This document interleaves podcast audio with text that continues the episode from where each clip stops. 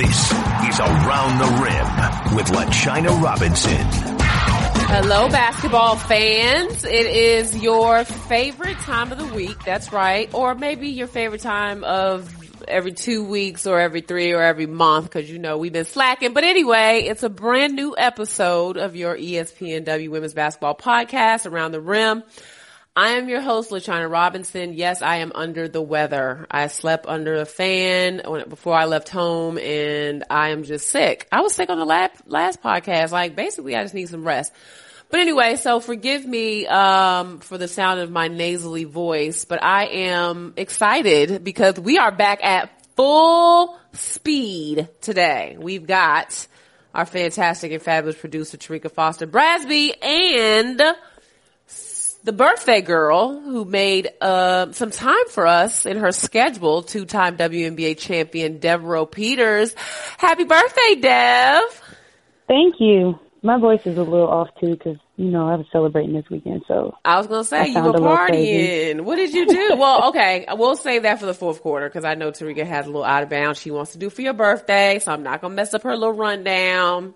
um, but we're gonna get back to that. Don't giggle, Terrika. Okay. I've had to deal with Terrika in person for the last th- two out of three days. So just so y'all know. She loves me. She misses me already. My cup is all the way to the tippy top.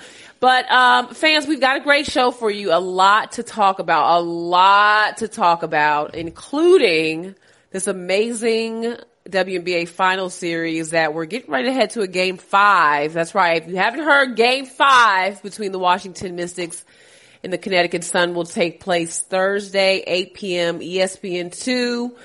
Um, the series has shifted back to Washington. Each team has won on each other's home court, so that really hasn't been a factor. We're going to talk about that. We're also going to talk about the drama in LA. It's a lot going on there. Um, some recent comments by the NBA Players Association. I don't know if she's CEO, president, one of those. Michele Roberts that sparked a lot of conversation. We'll get into that. And, um, yeah, whatever else we feel like talking about.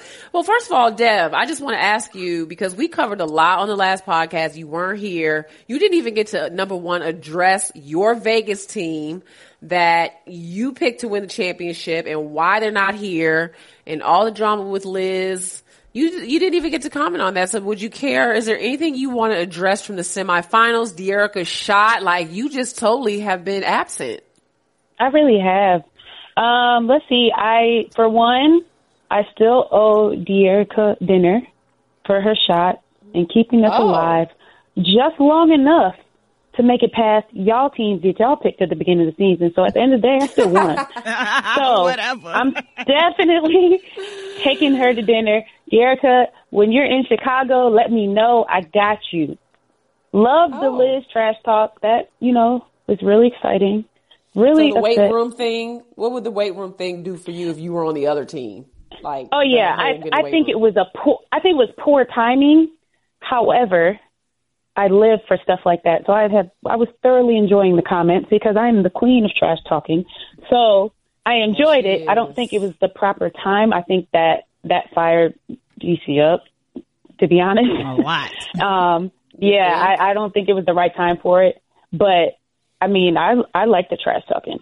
I, I mean, I think I'm pretty sure didn't Natasha Cloud say she guarantees a win Thursday as well? So I'm here for we, all of this are you? Let me just say this real quick. Like honestly, and I tweeted this yesterday. This is just a little for everybody listening. We're going to get into you know the hardcore stuff in a minute, but this trash talking thing has started to get to me a little bit. And I tweeted this because I think I heard Jasmine Thomas in um what was it? Oh yeah, so it was in the game, the presser after game four, and she was like you know, people were thinking we were going to roll over, like basically responding to a question about, you know, them making it to the championship. And I'm like, who is still saying stuff about Connecticut? Like, I, I am all for the disrespect campaign because I think it's fueled their players and it's fired them up.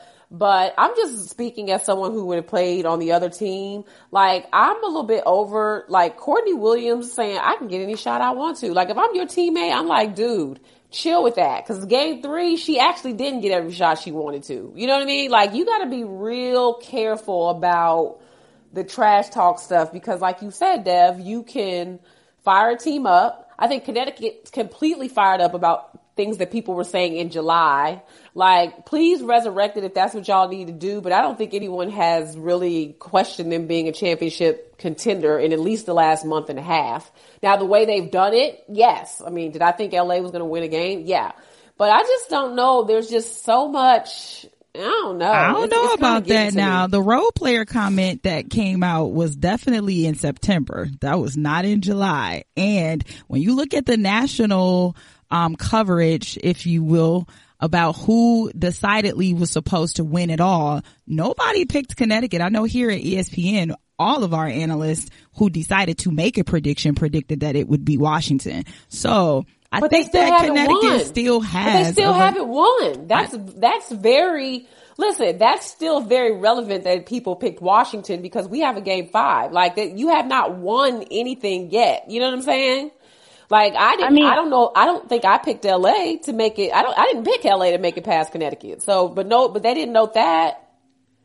I mean, I think as a player, as a as a player, I think that you don't say that out loud. You may say it on the court, and you may talk to you know like the team, but saying it you know in the media isn't always smart because it it just gives you know like fuel to the other team.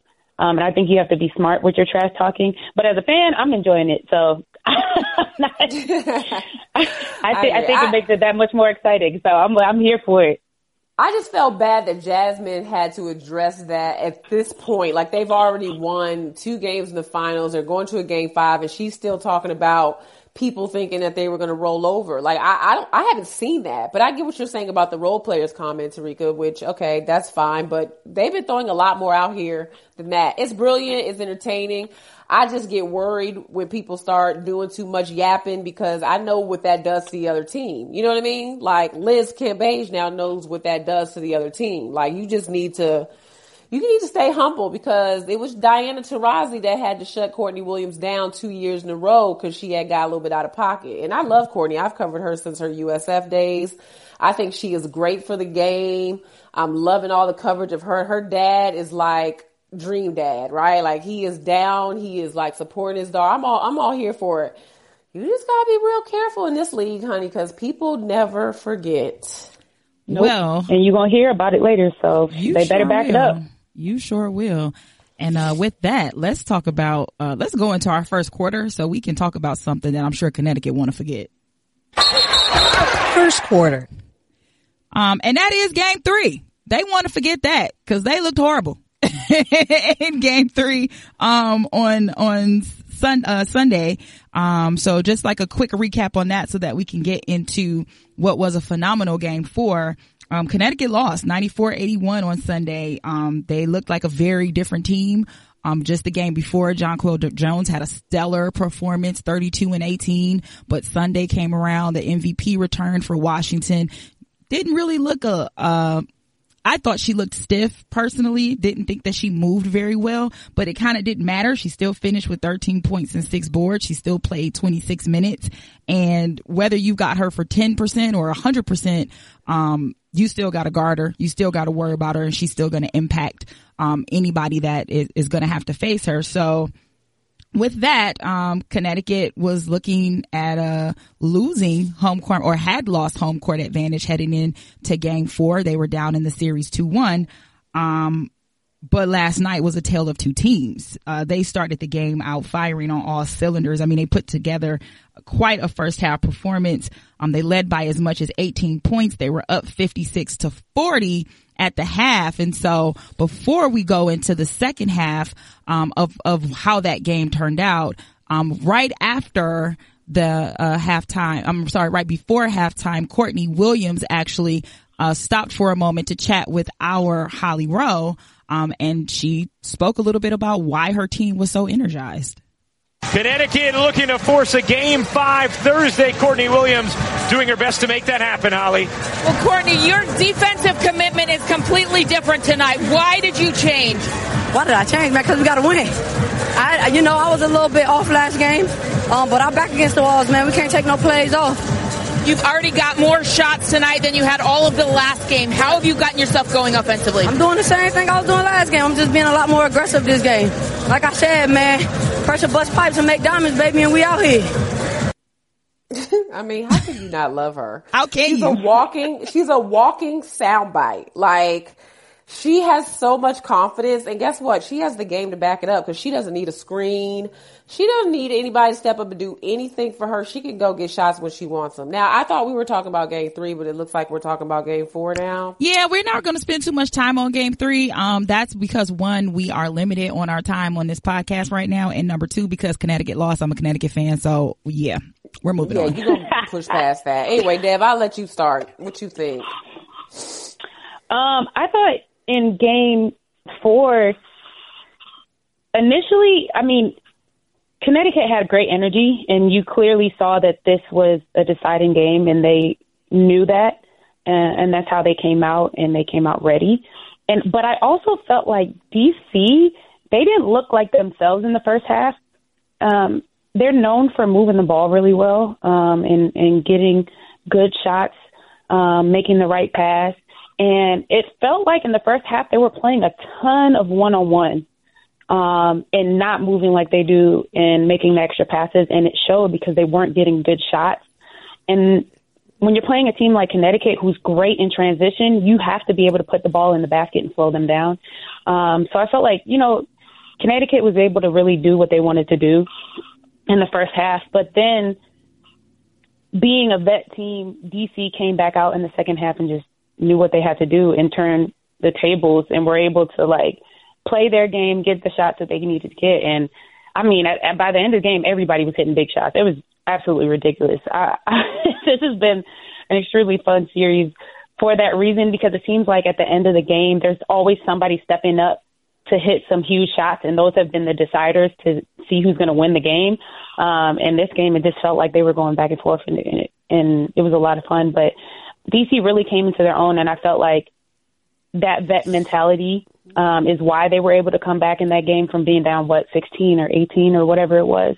Um, and Connecticut, you know, being new to this position, um, they were more capable of losing that lead. But I just felt like Connecticut knew that this was a game that they had to win. Um, and DC, for whatever reason, it was it was kind of weird too because in the same sense them being the vet team, you I really thought that they were going to come out fully prepared, and especially being so close to a championship, um, knowing how bad that they want this, I, it was kind of weird to see them come out that flat. Um, but uh, Connecticut did a great job. Alyssa Thomas had a ridiculous game. She's kind of been crazy this entire series to me, and playing with the injuries that she's playing with, and being able to hit free throws with two torn labrums and having completely change her shot. Um, she was extremely clutch for Connecticut, and I thought that was like the difference maker in them being able to pull it out.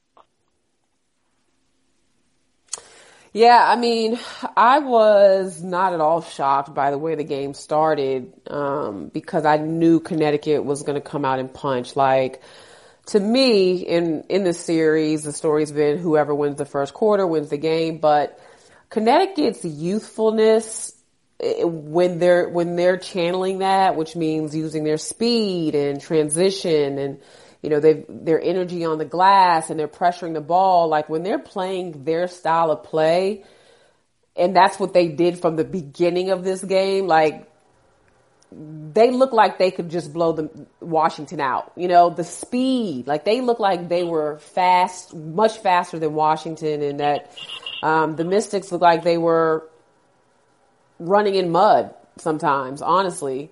Now, going back to Elena Delle Donne, completely heroic what we're seeing from her right now. Like, I, I can't even imagine, you know, like the type of pain she's playing through. You can tell her body. It's interesting because those of us that have watched the league for a long time, like, you can tell right away when somebody takes a shot if it's not their normal mechanics. I felt the same way when I saw Diana Taurasi playing her first game, ironically at Connecticut, returning back from her injury, and I was like, okay, super stiff, um, you know, but the fact that she just, all she has to do is hit shots, and that's what she does. That's what she did in game three. I mean, she basically just hit open shots, you know? Um, I, I think in game three, Connecticut was taken off, like totally off guard by the fact that she was out there on the court because nobody knew if she was going to play or not. And I, I think that messed them up. So they were starting at least game four with the knowledge that, hey, she's out there playing. But anyway, they, they can, they can deliver a powerful punch, you know, when Connecticut is playing to their strengths. And what Washington's strengths are, and I agree with you, Dev, is the way they move the ball. Um, you know, their passing and then their ability to hit shots. Well, Connecticut took away some of their space. Um, Kristi Toliver also was not moving well for the whole first half of that game. Like something happened to her back. I don't know what she was doing. She looked like she was stretching sometimes and just was not moving very well. Totally different from the performance we saw from her in game three. And to me, she is the key for them on offense. Like, she keeps the ball moving. She can hit tough shots. She is, you know, the veteran, the player um, who's won a championship on the team. So when she started off slow, I knew it was going to be hard for the team. The other thing is Emma went 0 for 5 in the first half. Emma will probably never go 0 for 5 and a half again in her life. You know what I mean? Mm-hmm. So you kind of felt like the third quarter, you were like, okay, Washington is only down, what, 10 or 12 or something like that at half, maybe 14. They were down 16 at the half. Right. You felt like they should have been down 25 with the way that Washington looked versus Connecticut. And so, like a veteran team, Washington goes in the locker room. And this is the thing about them to me that could be the difference in this series is they are so unbothered. I don't mean to say that they're not competitive, but they don't ride an emotional wave. It doesn't take like an outburst or an and one or anything to get them playing at the top of their game. They are so mature emotionally. And that's no knock to Connecticut because the way they do things helps them. But I just think um, poise and composure at the end of the day, the team that can um, execute is the team that has success. Now, execution did not happen for Washington in the last two minutes of that game, and that's why they lost. Like they did not score a basket. The best offense in the WNBA did not score a basket for the last two minutes. I thought I heard on the broadcast Holly say that Mike Thibault um, said that you know they need to drive to the basket, you know, whenever they can. I'm thinking to myself, they need to just take whatever open shot they can get. You know, like this is a knockdown team. They get a look, you need to shoot it. But they went to Cloud late off for the drive, which I'm just saying, if you got Lena Delle Donne on the floor, I love Cloud, big fan of hers. But EDD didn't touch the, the ball enough. Toliver needs to have the ball in her hands. Emma obviously has proven she can deliver. So to me, Washington didn't put themselves in position to have offensive success in the last two minutes. And again, not to take anything away from Connecticut. And matter of fact, you're right about Alyssa Thomas. The fact that she knocked down those free throws, I'm like, this, she is half human, only half. She is clearly in a lot of pain and has just been a monster in the series. But, um, you know, they shot 26 free throws, which says to me that they were applying pressure off of the bounce. You know, they were just the quicker team and Washington only has one day to, to figure it out um, physically, whether that's Delle Donne or who said she's feeling better, but had to travel today and sit on a flight, or you know Toliver, if that's the case. But I'm also wondering about Ariel Atkins because I don't think she played at all in the fourth quarter, and that kind of that kind of got me. I was like, wait, I thought she was like doing pretty well. Now I wasn't paying close enough attention to see if she was messing up on defense or something. I don't know. And I love Powers, so it's a hard little, little toss up of who you're going to take off the court. But I thought Atkins really, really hit some big shots when they needed it, and uh, was surprised that she wasn't a factor late in the game. I think one of the biggest things that um, stuck out to me is if you recall in game three, Kristi Toliver really talked about how um, they had a, a piss poor rebounding effort against uh, Connecticut in game two. Um, that game, she mentioned, you know, if you don't address the problem, then it's gonna, it's like a boomerang. It's just gonna keep coming back. And they out crashed boards. Like they, they out rebounded Connecticut in that game, 34 to 27 as a team. And last night, I feel like that was one of those things. And when you talk about uh, trash talk, or I don't even think Kristi necessarily meant it to be like a trash talk kind of intention, but I think Connecticut heard that and and realized like, yeah, because that was one of the things that stood out to me the most from game three to game four is that they decided to get back inside more. Jonquel Jones touched the ball inside the paint a little bit more. They out rebounded DC 39 to 29 more. Um, so those second chance points made a difference, which is something that they just did not at all do in game three. Now, mm-hmm. as we look ahead to game five, um, in DC, as you mentioned, LaChina, the team that seems to have come out with the most energy in the first quarter, uh, throughout this series has been the team to close it out. So going into DC where that home crowd is ridiculous and they really make you feel every bit of not having home court advantage. LaChina, I'll start with you. What do you think are some things that Connecticut needs to do to try to keep that first quarter balanced? Um, that's a great question, Terrika. Um, you're such a good moderator. Uh, so, um, can't give her no compliments. Um, so, I mean, home court is big, right? Like that's what you fought all season for as the number one seed. And so you, you want a home court advantage, but I don't think Connecticut's afraid of that because they've won there. And the best part of this playoffs for me has been watching teams grow up through the playoffs, right? So like we saw that with Vegas. Like they became a better team every time they stepped out on the floor. And it's like they did something successful and they're like, oh, we can do that. We can go back to that. Like Plum, you know, says, oh gosh, you know, like I had a good game. I can go back and do that again. And, and that changed the series. Or um, for Connecticut, oh, we won on their home court. So now it's like that experience then grows your team a little bit more. So I don't think they are intimidated by home court. But as far as the strategy for the first quarter, um, for Washington to, to try to get ahead or be better than they were. Um, I, I, just think it comes down to everything we've talked about. Them moving the ball, them playing their game. They've got to hit shots. Like, they just didn't hit shots in that first quarter that they would normally, or the first half that they would normally make, or didn't take shots. So relying on their offense, which then helps their defense, which keeps um, which keeps Connecticut out of transition. They got to take care of the ball. You know, Washington has been turning the ball over way more than what you're used to seeing. So don't fuel the beast. And when Connecticut starts going and they're in transition and they're speeding the game up, when they're able to speed Washington up, that's when um, the Mystics get in trouble because those shots get tighter and those rotations defensively get quicker. So um, those are a couple of things that I definitely think they can do to control the beginning of the game. And for Connecticut, opposite, like get out, get in their faces, use your quickness, use your speed, gamble some on defense. Just take the the stability and the pace out of Washington's offense and see how they react.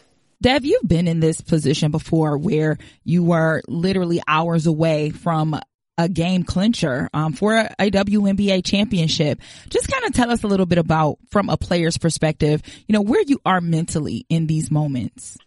It's um, exciting, but I feel like, to be completely honest, like playing on a team like Minnesota is not really nerve wracking because it's like, I don't know, being on that team is kind of like you aren't really worried. Um, you just have that confidence that as long as you do what you're supposed to do, you're going to be fine. Um, and I kind of feel like that's pretty much what it's been for like Connecticut and DC, especially in those like first quarters. Like whoever's playing their game the best, like playing how they play the best, is the one that they're winning those that first quarter. So like last game, DC was like playing one on one all the time and trying to do all these drives and not passing the ball and that's why they look like crap and got terrible shots. And then the game before in game three, you know, uh, Connecticut wasn't really running, um, and they weren't getting the ball to uh, Jonquel um, that often, they're not getting her involved um, as much as she should have been. And so it's like each game, it's like whoever is playing their game the best is the one that starts off better. Um, and I feel like that's kind of what that mentality is because once you get to the finals, the good teams, you know everything about each other, pretty much. At this point, like you know all of each other's plays, especially when you get to a game five. Like you know everything that they're running, you know what they're trying to do, you know all the players' tendencies. So it's just about who has the who is going to put forth the effort um, and has the drive to do the stuff that they know that they can do. Um, and who's going to put forth their will to get that stuff done. And it's it's really just effort at that point because you know each other. You've been playing each other all year, and at this point, like you're here for a reason. So um, it's really all about that mentality and just coming to the game and being like, okay, having that confidence. Like we know what we have to do. Um, we know how, why we won the games we won, and we just have to go out and do that for the entire game to get this championship. What years did you play in Minnesota again, Dev? 12 to 15. So you won in 13 and 15. Mhm. Ha- so you have you lost in the finals? I guess 2012 you did. Yeah, to Indiana. You know, and that's the team. That Indiana team is the team that I feel like Connecticut is like, or could be like. Like I Yeah. remember watching Indy, like, cause y'all obviously had an amazing team, right? Like your offense was just unstoppable. But Indy just dug deep, you know, like they were so Yeah. physical with Seimone. I remember Briann guarding Seimone Augustus like her life depended on it. And every 50-50 ball and the energy, it just, it was almost like crazy to watch because they were a huge underdog in my mind.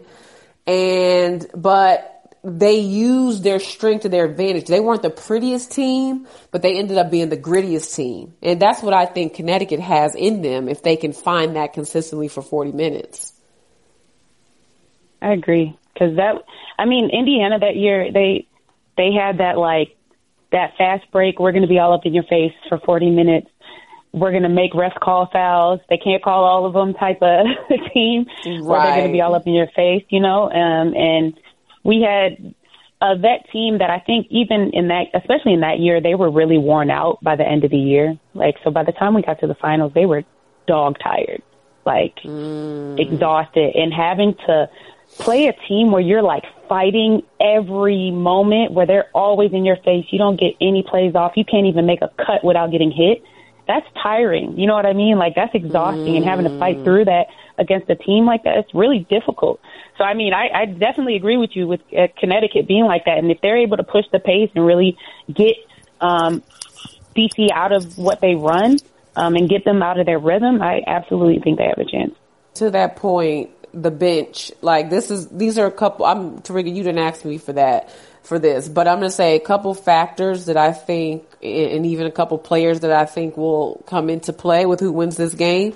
Connecticut has had to play their starters a lot. So they did last night especially Alyssa Thomas. And as, as great as she's been, there's been some moments in the game where I'm like, she looks dog tired. But they have been beating up on Washington this whole series physically, you know? And so that could actually come into to play in a game five if Washington just feels beat up, you know, cause I, I do feel like Connecticut has been the more physical team. Jonquel Jones, and I love her. And if you notice, she doesn't talk a lot of crap. She's got a very humble, you know, fine for those that do, but I just love her as a person, as a player. She's going to have to have a big night for Connecticut and on the other end for, um, for Washington. I think it comes down to their X factor. Either Aerial Powers, Ariel Atkins, somebody, Shatori Walker Kimbrough has been playing more. Like it's going to be Tiana Hawk. It's going to be one of them, one of their support group people that is going to be, to me, the difference maker. Cause you know Emma's going to do her thing and Toliver and Delle Donne, all that. So anyway, those are my little factors that I just decided to throw out there on my own. No, actually that was great because I was getting ready to ask uh, you what are some key factors for each team that we think, you know, is going to need in game five. And you already answered it. That's ESP. See, being around me for three days has actually Oh helped. Lord! Ooh, I guess. Watch her eat ribs. Listen, I, we can't even get into that. Well, we don't have time. Go ahead. We'll have to talk about you on the next podcast. Well, you know what? Before we end our WNBA finals chat, um, I need predictions. Who wins it all? Dev, who you got? Whew, I'm gonna. Uh, I'm gonna say DC just because it's home court. Courtney, please do not. If you listen to this, please don't come for me like you come for I- Ari. Please. Oh my Okay? gosh, I'm not. come for I don't want no she smoke. did. she gave Ari that Please. smoke. I don't want no smoke. It's literally because of home court advantage. I I I don't. I think you guys are evenly, you know, matched up and everything else. So please don't come for me. I'm gonna go with DC. LaChina. I'm gonna go with DC because they have the MVP, and Elena said she feels about eighty percent, I believe, like after that last game, and I'm like, okay, y'all in trouble because the healthier she feels, the better she feels. Like she didn't come this far to lose. She's not putting her back out here for nothing. That's the one thing that's missing from her resume. If they can shut her down, then I, hey, I will swallow these words. But I, to me, there's no shutting her down. Like I just believe that she's that good and she's that hard of a matchup. Um, so to me, Washington wins. Um, and Elena, she, I don't know if she can be the finals MVP at this point because Emma might have locked that thing up. But, um, but, um, yeah, if she puts on like a huge performance, she absolutely can because I think she gets them over the hump. Guess I'll be the lone person to say Connecticut. we knew where you were going. We knew exactly where you were going. Yeah, but honestly, I'm gonna say Connecticut because I genuinely think that this is gonna be Jonquel's time to shine. And you know, they've talked a lot about that team not having that one megastar, that one person that can literally call the team their own. And I think that um, this is going to be her opportunity to do that. Not even necessarily saying that she wants that or anyone else to because they work well. I wrote a piece for the undefeated about how they remind me of the 04 Pistons. They were a defensive team that didn't need one player to carry them because every night it was somebody different who could contribute something different. And I see that in Connecticut. And so I think that along with Natasha Cloud guaranteeing a win, girl, you done fueled them for real that's what's going to be the difference on tomorrow night, Thursday night. So Everybody make sure you are tuned in to ESPN on Thursday night at eight o'clock. Do not miss it. Do not be the person who will have to regret missing out on what we are sure to be an amazing game five. All right. Second quarter it is. Second quarter inside the huddle. So just to give you guys some WNBA news and updates, we just want to, um, one, continue to give a shout out to a WNBA legend, Teresa Weatherspoon. Um, last show we gave her a lot of love for being enshrined into the Basketball Hall of Fame. And not a month later, she was offered a position in the NBA with the New Orleans Pelicans. She is going to now serve as the two-way player development coach. Um, she's the 11th female assistant coach in the league, and that has been since Becky Hammon being the first in 2014. And so this is an exciting opportunity. Just wanted to give both of you an opportunity to uh, share your thoughts on what this means for women's basketball players, for someone like Teaspoon, um, and what the Pelicans are going to have uh, in their back pocket with her being on their on their on their staff. LaChina, we can start with you. Um, yeah. I mean, y'all already know I'm I'm feeling a little salty because that's just been my honest take about a lot of the women that are leaving our game and going to the NBA. It makes me sad. I'm happy, obviously. I understand how big it is for young women to see these coaches get jobs in the NBA. And if that's what they want to do, I want them to be happy. But I just want to know what that means for us because um, Teaspoon should have been a, a, coach in our league, and she never made it to that point. And I'm gonna, um, we're hoping to have her on the co- podcast to find out, like, why. You know, like Teaspoon is legendary, and people automatically like associate the WNBA with her, and vice versa. Like, she's one of those people I would have loved to have just hung on to. Um, and, and, you know, we've seen Lisa Leslie have success, with the big three. Like we've seen these women go and they're doing great things and I feel awful and I'm just going to blame it on being sick. Um, but I feel very kind of sad because I saw her working with Zion. I'm like, wow, the impact she's getting ready to have. And I want to hold all these people for women's basketball. So I'm just going to have to take all the criticism coming my way. Don't at me. Dev, how about you? I'm gonna have to say I agree. I, I'm I'm happy um, that those opportunities are available now. Um, but yeah, it's kind of sad that we keep losing the greats to the men's game. I'm a, I'm just I'm I pretty much have the same sentiment. Like it sucks. like we constantly are losing all of our greats to go to the men's side, and I think I think it's great for the men because our our games are very different. Um, and, you know, the women's game is a lot more fundamentally sound than the men's. And I think that adds a lot. Like, she can bring a lot um, as a developmental coach to the men's side of the game. But yeah, I have to agree. It it just sucks to see everybody wanting to leave and go to the NBA. Um, and I would love for the W to get to a point where people are able to stay um, and and contribute to the women's game in that way, um, and it still ha- hold that same value. Um, so yeah, I, I 100% 100% agree with LaChina. I'm happy for her, but it also sucks.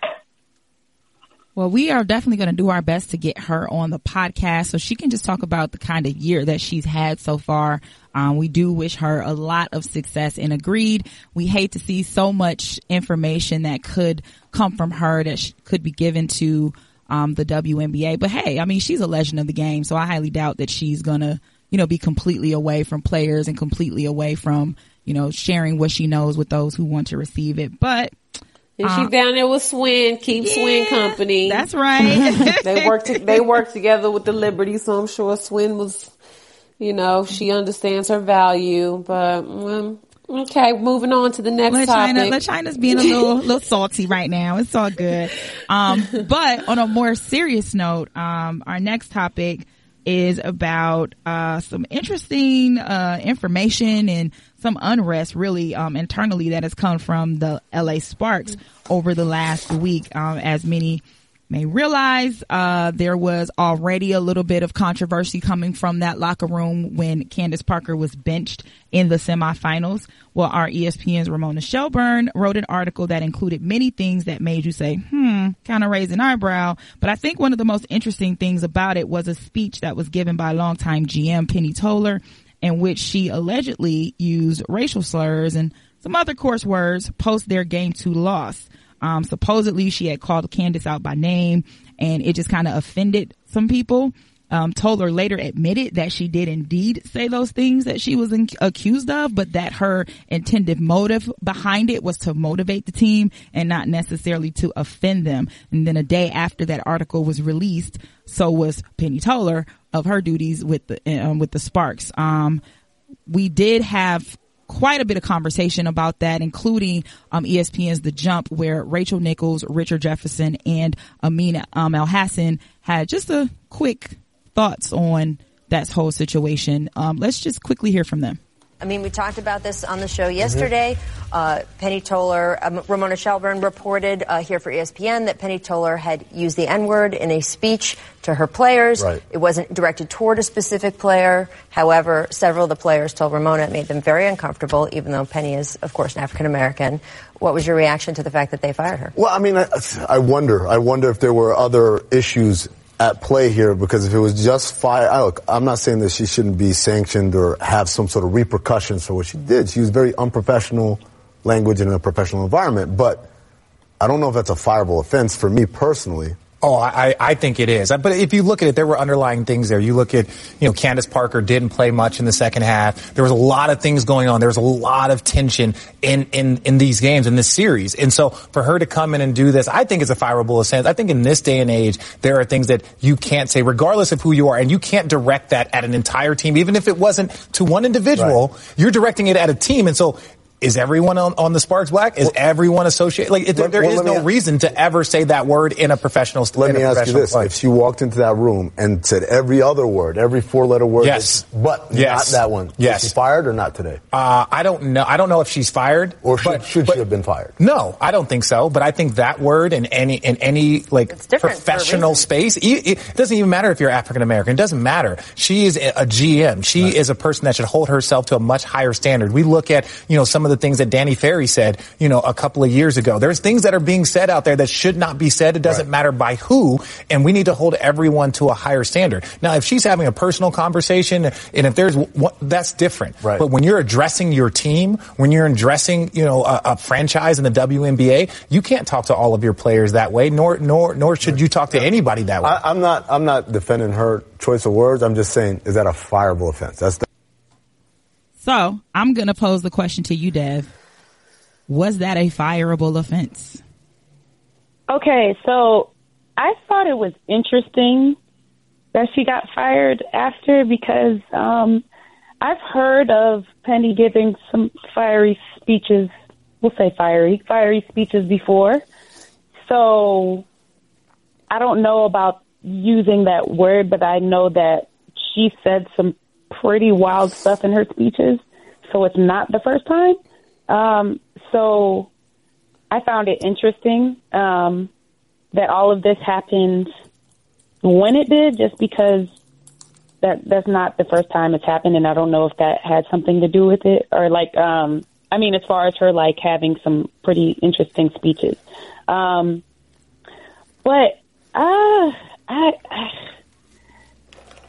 uh, I feel like I, I might. I feel like I agree that in this day and age, you can't say stuff like that. Um, and I, it's probably gonna happen. Um, with you, it coming out and her admitting it too. I think on top of the fact that it came out, she openly admitted that she said it. So it was like it was interesting that it happened, but I, don't, I think it's definitely right now in this point in 2019, you're going to get fired for saying it. You know, it's hard because I have a lot of respect for Penny. She's put 20 years of skin into the game. Um, you know, was the first player to score a basket in the WNBA. She's personally been nothing but kind and, and giving to me. She actually, one time, we didn't even have a hotel room during the playoffs, and she offered a room for me and Holly and Pam to change. Um, she is a she's a she's a competitor. Um, and I know they've had a lot of coaching changes and different things in LA, but I I think Penny's done a, a good job um, in the space that she's in. When you look at the the championships that LA has won and so on and so on, so I have a high level of respect for Penny. So this is a hard conversation to have.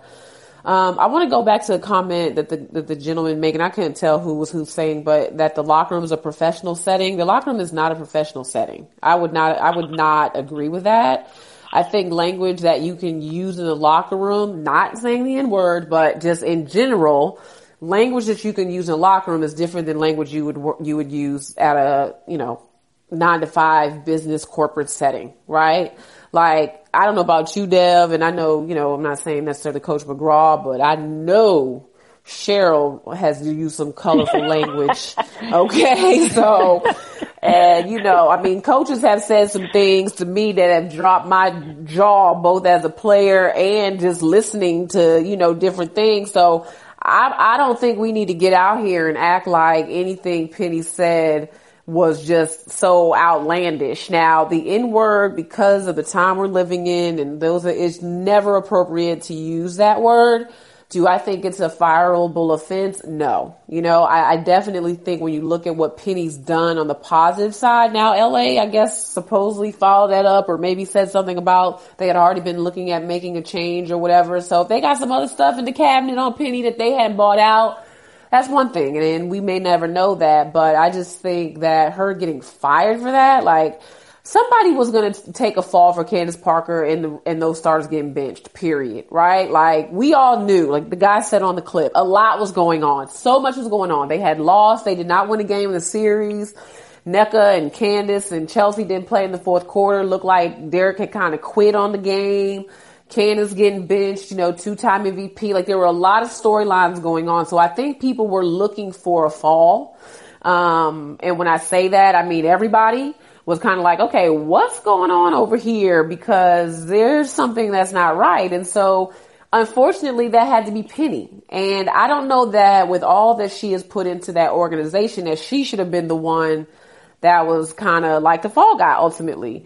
Now, there's no excuse for her to use the N word in that setting. And even if one person was offended, that's too many.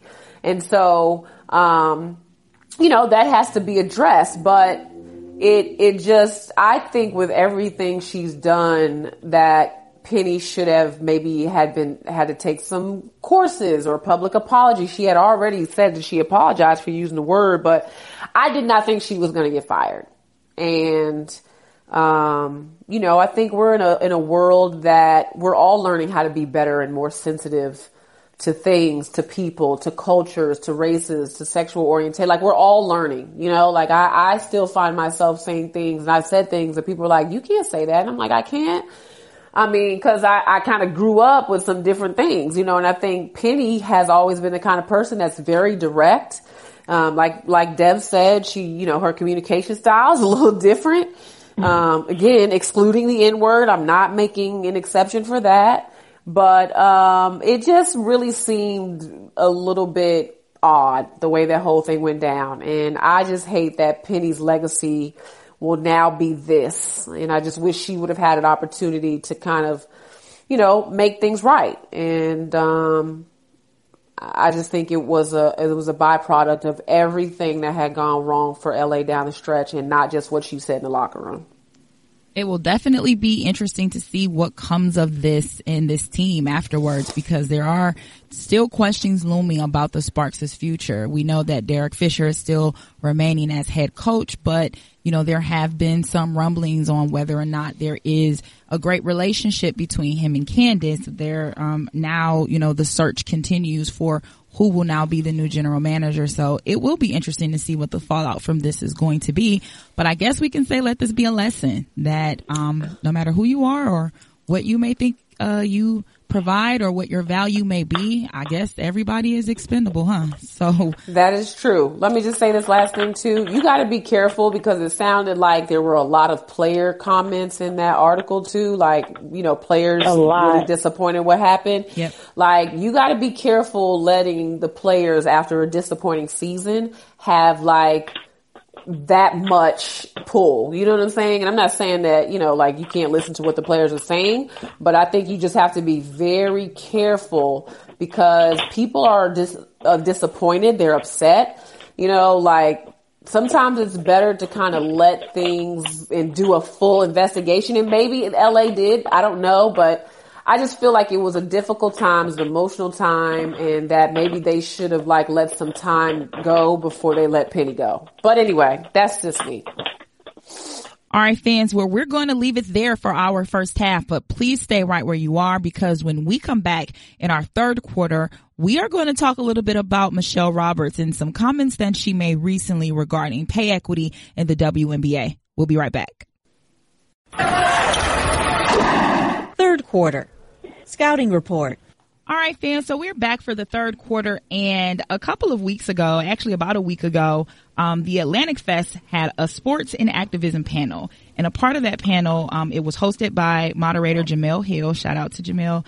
And on that panel, executive director of the National Basketball Association Players Association, Michele Roberts, was asked about the pay gap between the WNBA and the NBA. And, you know, for the record, Michele Roberts doesn't have any um, say so in the W as far as um, management is concerned or um, any type of you know pull or say so with the CBA negotiations. But she did make some comments that our host found very very interesting.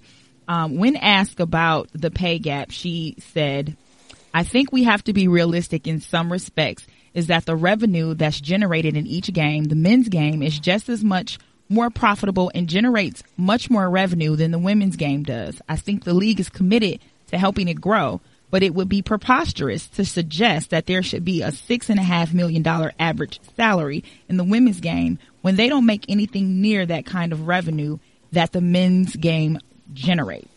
She later went on to say, from both my discussions with Adam Silver and my discussions with Terri Jackson, who is the executive director for the women, that there is good faith in the negotiations and hopefully there will be some recognition of the disparity that is realistic. LaChina, you were very vocal about your displeasure of her comments on Twitter. So I will start with you with sharing your thoughts on what she said.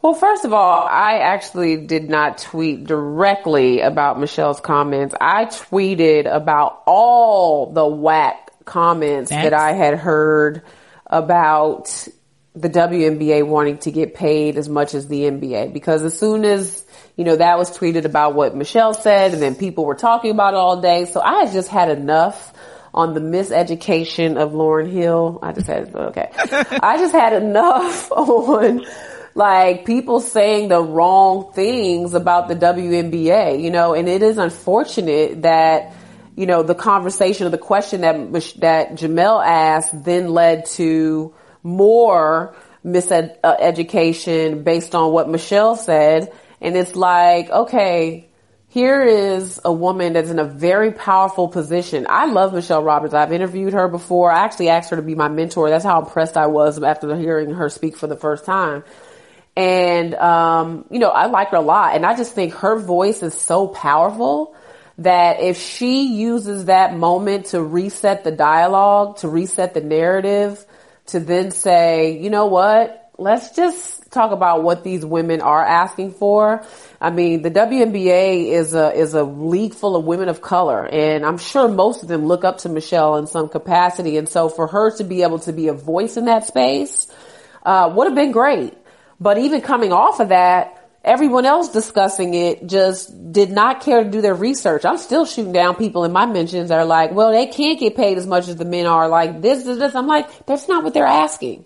You know, so I, I'm just kind of, I think people are passive in their opinions of this topic because they're not doing the research, they're not educated, and we see the same misogyny that we see in other aspects of our world where it's like, oh, women are asking for more, or women are asking for equal. No, that's not. You know, like, yeah, they're asking for more, but they're not asking to make what LeBron James makes and Kevin Durant makes. So I know that Jemele did come up behind it and, you know, made some points and, and, and tried to straighten it out. I thought Ted said some good things. I was just disappointed that the, that the narrative was further taken off track in this forum that really could have advanced the conversation rather than hinder it, which ultimately led to more misunderstanding and mis uneducated comments. Dev? Woo! I've been waiting all week for this one. Okay. Michele Roberts, okay, first of all, I was, past tense, huge fan since she was hired in that position. I have been a huge fan. My favorite quote of all time ever in life has come from her. When she got hired and her, she, I think she spoke at some event and said, my past is littered with the bones of men who were foolish enough to think I was somebody that they could sleep on. Ooh. My favorite quote of all time. Beat, right? And now I cannot wait to some years to, from now when the W gets on because we're on track. I cannot wait for some years from now when we get on and people are getting paid the way they're supposed to be paid and things are better and where viewership is up and we're getting better marketing. When I could say our past is littered with the bones of men and women yes, Dev. enough to think mm-hmm. that we were someone they could sleep on, because that was beyond foolish. You are the executive director of the NBA Players Union. You understand how important it is for these conversations and where they go and what people say as far as when we are in the middle of a negotiation. She knows firsthand. You said a very, very specific number, six and a half million. Who the hell has asked for six and a half million in average salary? Who? Because I don't know a single player that has asked for that. That's not even realistic. We know that's not realistic. I don't know any players that would, are making that overseas. So how would they make that here? We understand that. But the problem is, so I'm, I'm gonna need the rest of y'all to do do your Googles, do some research. There are some okay. great pictures of equality versus equity. Look the terms up, understand what they mean, and understand the difference. We are looking for equity. How can you say that there is no demand and that there's no, it's not profitable for a product that people don't always know about? I always bring up the fact that as I, when I was playing, there were so many people that I told I played in the WNBA, and they had no idea it was a league. They had no idea that there was a women's NBA, as they would say. No clue. Let alone the people that did know it existed, but had no idea when the season was, had never even seen any type of marketing or anything that would tell them that there's a game. Like, wouldn't didn't even know where to look.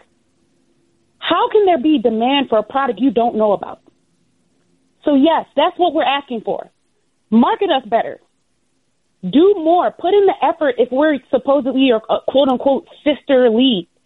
Put in the effort so that people know and see these games and understand and come out and can tell you when our season is. When when people can tell you when our season is, And when there are games, then we can have that conversation about it not being profitable if, if that is the case. But even this year, we saw that the teeny tiny bit of marketing that we added increased our viewership. I mean, like, I, I just, it's so shocking that she could let something this ignorant come out of her mouth. Like, I don't even understand how that's possible to come from somebody that's so intelligent. Like, I, I know you know better than that. And it was extremely disappointing for me personally as somebody that was a huge fan of hers. And I think extremely irresponsible because you know better. And then you followed it up by saying, well, I don't know, you know, I'm not a part of the negotiations. I don't know much about that. That's Terri. So why would you say something like that? If you don't know and you putting out a specific number, because you know that's what people are going to go back to. Well, they asked for six and a half million. So what? How they're going to, Bruh, like, I just thought it was so irresponsible and ridiculous that she would say something like that on a platform like that and know that what you're saying is incorrect. Like, it's absolutely absurd. I'm over it. I'm over her. I'm over it. So please, you can at me in some comments.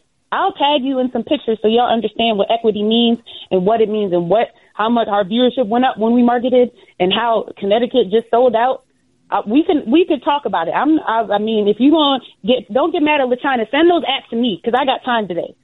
But that was absolutely ridiculous. Dev literally just Dev dropped just- the mic. You see how she just piped up though? Dev was waiting for this, okay? We We should've started started with off the show with this, okay? Dev ain't never been more excited to get on the, okay? She done sat up straight, turned the volume up. I was like, okay. I had to But the- turn my mic off because I didn't want none of my yes girls over here to slip. I was like, hold up. No, but I'm, uh, and, and that's coming from a, a player. You know, that's coming from a former player who understands the grind that they're in to make headway, who, you know, understands the CBA and, and all, and the delicacies of everything that's happening right now. So that's some real passion. I respect that, Dev. I'm, I'm with you. Absolutely. Um, with that, literally, I have absolutely nothing to say except let's head into the fourth quarter. Fourth quarter. Out of bounds. Happy birthday. Happy birthday. Uh-uh, really? hey, hey, hey, hey, hey, we are a Disney show. You could not get the Martin Luther King version. No, heck no. You trying to get us out here fired and set up and you No. forgot about all these. I can't. You can't, I you, can't. you know we can't use them, um, without licensure, okay? All right. And I figure, You right? I figure you much rather hear them than hear me because I would have towed it all up. Okay. So I just wanted to say happy birthday, Dev. Um, Thank you. It is so, what is your birthday wish? What is your birthday wish? I know. Um, ooh, I don't know. I didn't even think about that. Let me hit the Powerball. Let me pull a Seimone. Let me hit the Powerball one time or something. Seimone hit the Powerball. No, she, you know, she plays. That's like her thing. She plays all the time. I was about to I was say, I'm about about to to be call all her in right my now. DMs like, She come on. Yeah. Like, hey. I mean, as much as she plays, it's probably gonna happen one day. Oh man. So what did you do for your birthday? Um, so I did a really adult party. We had a game night. Um, I had some people over at my place. A bunch of my friends flew in town. I had it catered. It was a lot of fun. Everybody was out by twelve thirty. I was in bed by one thirty. It was great. It's my type of night. First That's of my all, type of party too. this one talking about I put it on Instagram. I put it up there for you to know. No, that is not an invitation. I'm not an Instagram friend. Okay, you do not put it on Oh, Instagram as in like that's your invitation too. Like that, I am. A, I am appalled and offended. It is okay. Terrika was not coming out to Chicago because she was too busy she getting on my nerves in Connecticut to be out in Chicago. So don't let her. We're happy for you, Dev, that you're 30, but you know life changes at 30, right? So I've heard. Yeah, I cried like for two weeks when I turned 30, just Oh, my FYI. Did you? Oh my God, I did. I was depressed. Like I was seriously depressed. I sent a picture to my mom. It was like, just remember me this way. And cause I felt an immediate change, like Oh, body, mind, spirit, soul, everything. And I would get to a better place when I got to like 33, 34. I started to really enjoy my thirties, but you realize that in your 20s, you were allowed a lot of leeway. I mean, a lot. You'd be like, oh, I'm only in my 20s. I'm gonna hit that when I'm 30. When you're 30, that gap, everything starts to close. Like, what am I Yes. doing? Where am I going? Where is my footing? Where is my, my, my marriage and my kids? Like, I didn't even care about that stuff in my 20s. In my, I don't know if it's again hormonal, what it is, but I hit 30 and Lord, my whole little life started crashing. oh my goodness. Oh, that is so funny. I've heard mixed reviews. I've heard that, and then I've heard it's it's way better than your twenties. It is so, much better than your Oh, it's better than your 20s, but when you hit 35 is when it gets real nice. First of all, Like, I you just turned 35 in August, LaChina. What you mean? Okay, well, you about to be living your best life then. That's Oh, all. I'm saying. Oh, okay, okay. In that case, then, okay. That's it. You about to be living your best life. But happy birthday, Dev. We're happy for you. Thank you. We are. We happy. love you, and we're so blessed that you have blessed our podcast with your amazing opinions and thoughtfulness and brilliance and experience and all of that. Like we're just very fortunate for you. Thankful for you. Love y'all too. I know you have become a fan you. favorite, a fan favorite. It's been a great show. Uh, please continue to continue to follow us. We are at Around the Rim Pod. LaChina is at LaChina Robinson. Uh, Dev is at Miss Peters underscore 14. I am at She Knows Sports underscore. And you can also send us an email at around the rim podcast at gmail.com. I'm um, looking forward to a great game five. So please hit us up with your thoughts. We would love to hear it. Um, if nobody has anything else, then we are out of here. Make sure you watch game five, eight o'clock, ESPN two Thursday. Thank you for listening to Around the Rim. Check out more podcasts from ESPN on the ESPN app.